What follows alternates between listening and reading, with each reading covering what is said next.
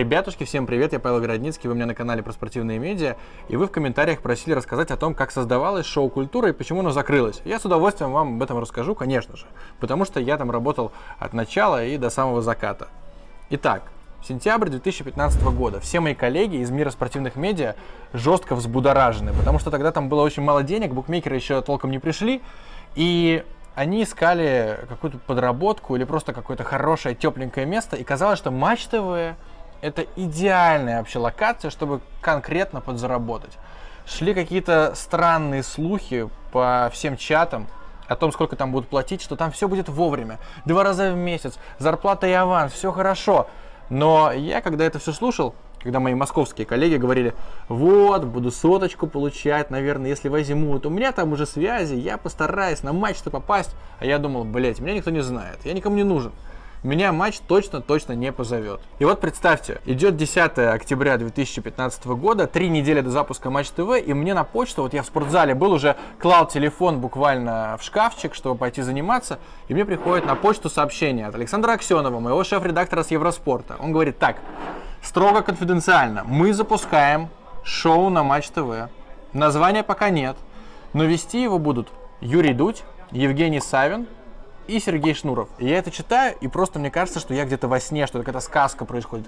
Причем тут я? А меня позвали редактором. Придумывать темы, присутствовать на съемках, потому что съемки были в Петербурге, конечно же. Если мы снимаем со Шнуром, то надо это писать в Питере. И я такой думаю, господи, никогда не был на телевизоре, никогда ничего не придумывал для телека. Я не знаю, как это работает, но, конечно же, сразу согласился, потому что, во-первых, это безумно интересно. Я ориентировался на тексты Дудя лет 17-18. Мне нравился футболист Жека Савин, тем более я с ним делал интервью, мы были знакомы к тому моменту. Ну и Ленинград я тогда слушал каждый день абсолютно, и это была как, не знаю, встреча с кумиром. И зарплата, конечно, там была, да, неплохая. Вот, и мы уже на следующий день провели планерку по скайпу. Это было довольно странно, потому что связь постоянно пропадала, и я себя чувствовал идиотом. Меня, причем Саша Аксенов предупреждал, Саша до этого работала в ударе головой с Порошиным и с Дудем, шоу на России 2, и Саша предупреждал, что в первые дни я буду очень много тупить, очень много ложать, очень много всякого говна предлагать. Главное не сдаться. И вот мы на планерке обсуждаем идеи, и я такой сижу, я не то что не могу предложить какой-то сюжет, какой-то репортаж, у меня просто путаются мысли в башке, потому что я думаю, так, главное не сказать какую-нибудь хуйню. И вот в таком режиме я проработал примерно 2-3 недели. Кое-какие мои предложения почему-то обсуждались, там рассматривались, кто-то даже одобрял их, и все было не так плохо, как я предполагал. И вот, значит, 1 ноября мы снимали наш первый выпуск, и это было максимально чудовищно. Объясню, в чем дело. Во-первых, локация. Представьте, Петроградская сторона, Питер, осень, склизко, гадко. Приезжаешь туда, там какая-то башня круглая, заброшенная, там какой-то лофт, в котором куча всякого говна, там холодно, нет даже принтера.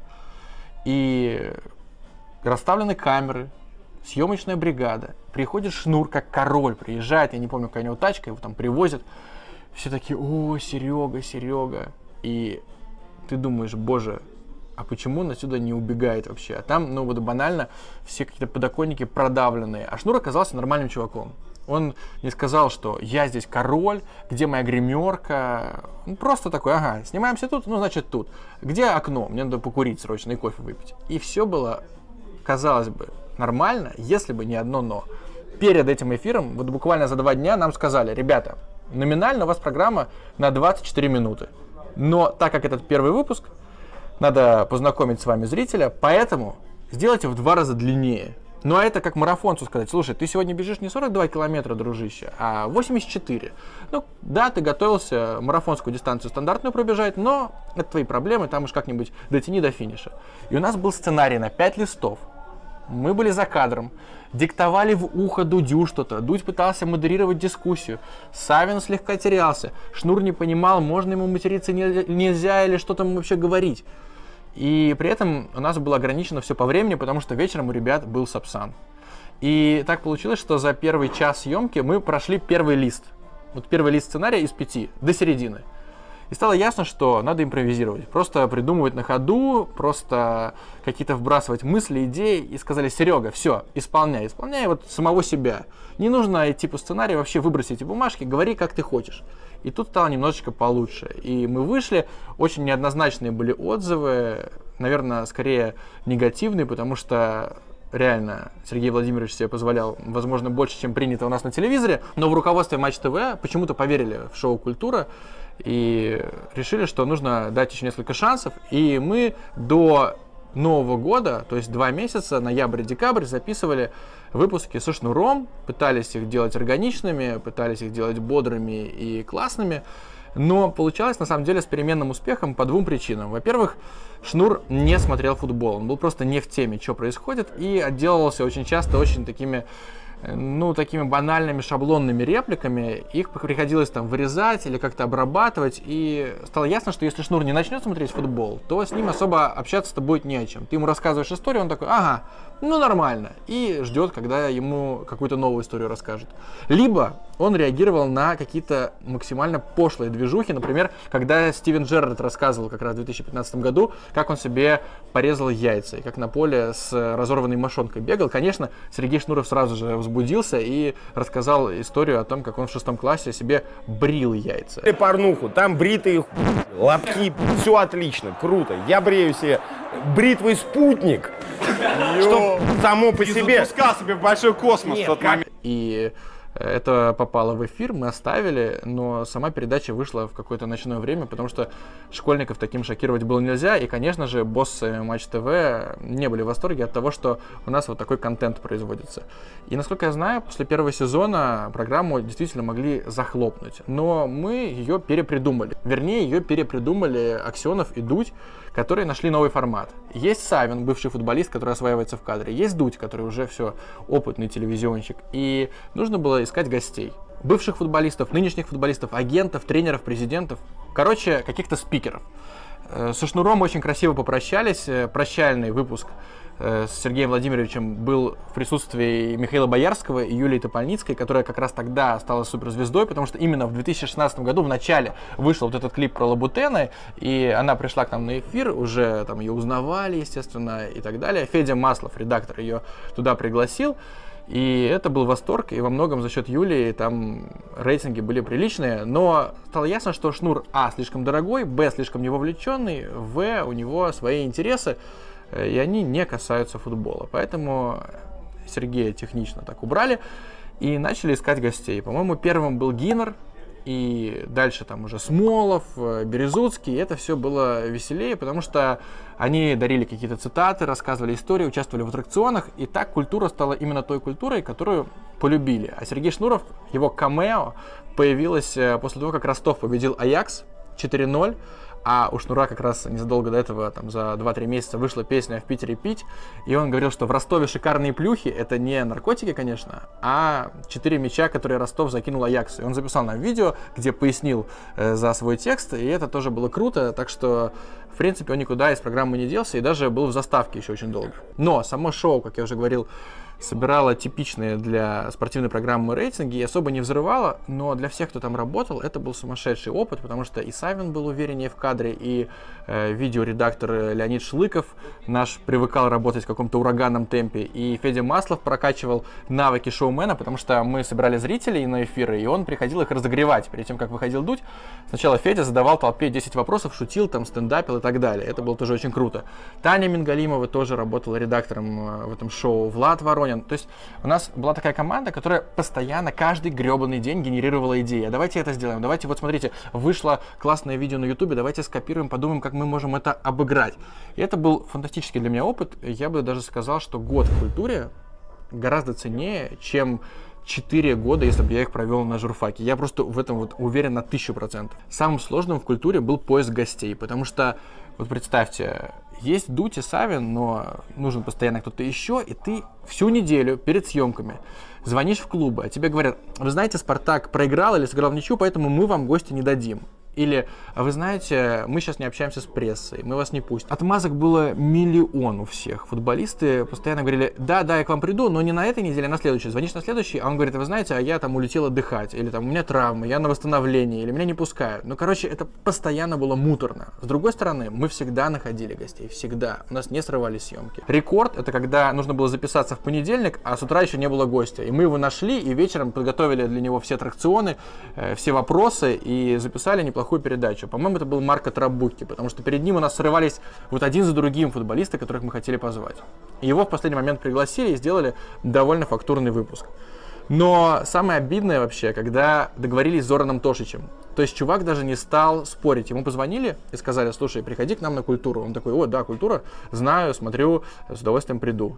И был матч у «Зенита» в Питере с ЦСКА. Я на нем присутствовал, стоял там на беговой дорожке, на моих глазах Зоран Тошич получил по ноге, его там где-то под руки увели в трибунное помещение, и после матча он с, с такой опухшей ногой, на которой было налеплено куча льда, вышел, хромая на костылях, и стало ясно, что он к нам не придет, что нужно искать нового гостя. К счастью, выручил тогда, по-моему, Василий Березуцкий. Была еще история другая, когда тоже не могли никого найти, и Тина Гиевна нам помогла, она обратилась к капитану одной кавказской команды, сказала, дружище, нужно посетить культуру. Он сказал, я не хочу. Она ему говорит, тогда назначь, кто из твоей команды придет к ним в эфир. И он такой, ладно, если надо назначать, я капитан, я буду в культуре. И без лишних разговоров э, к нам пришел и да, даже там себя очень весело и бодро вел. Так что Канделаки тоже помогала своими связями. Но в основном, конечно, это была телефонная книга Юры Дудя и старательность Саши Аксенова, который пробивал тоже гостей. Лично моим самым таким ключевым проектом был клип Гарри Топора, потому что мы как раз в 2016 году начали много общаться с Игорем Александровым, и он мне предложил сделать э, песню, а потом на нее снять клип и запустить в культуре. И самое главное, что он сказал, я это готов запилить бесплатно. Я спрашиваю у своих коллег по редакторской группе, нам интересен рэпчик от Гарри Топора про русский футбол. Они сказали, конечно, конечно мы все сделаем. Игорь записал отличный трек, причем в сентябре еще 2016 года, и начали согласовывать клип прописывать сценарии, какие-то варианты. Там должны были сниматься Дудь и Савин. И изначально бюджет рассматривался, по-моему, в районе 500 тысяч рублей под этот клип. И в последний момент съемки в Москве зарезали. И бюджет 500 тысяч тоже зарезали. Сказали, ребята, сори, но очень-очень дорого. И мне нужно было сказать об этом топору. Он на удивление, но я тогда еще не знал, что он супер спокойный, адекватный чувак, но он отреагировал очень спокойно, сказал, блин, жалко, конечно, песня пропадет. Может быть, попробуем сделать бюджетно? И мы в итоге сделали бюджетно. В ноябре на холоде сняли за день клип. Он стоил меньше, чем iPhone сейчас стоит.